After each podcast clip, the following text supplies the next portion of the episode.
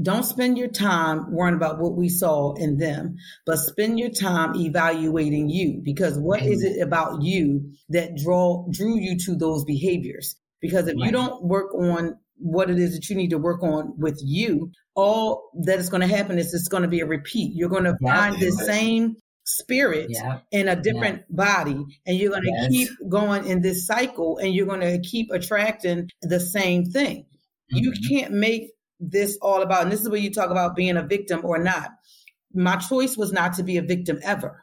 I was never, I never labeled, labeled myself as a victim because I refuse to be a victim to anything.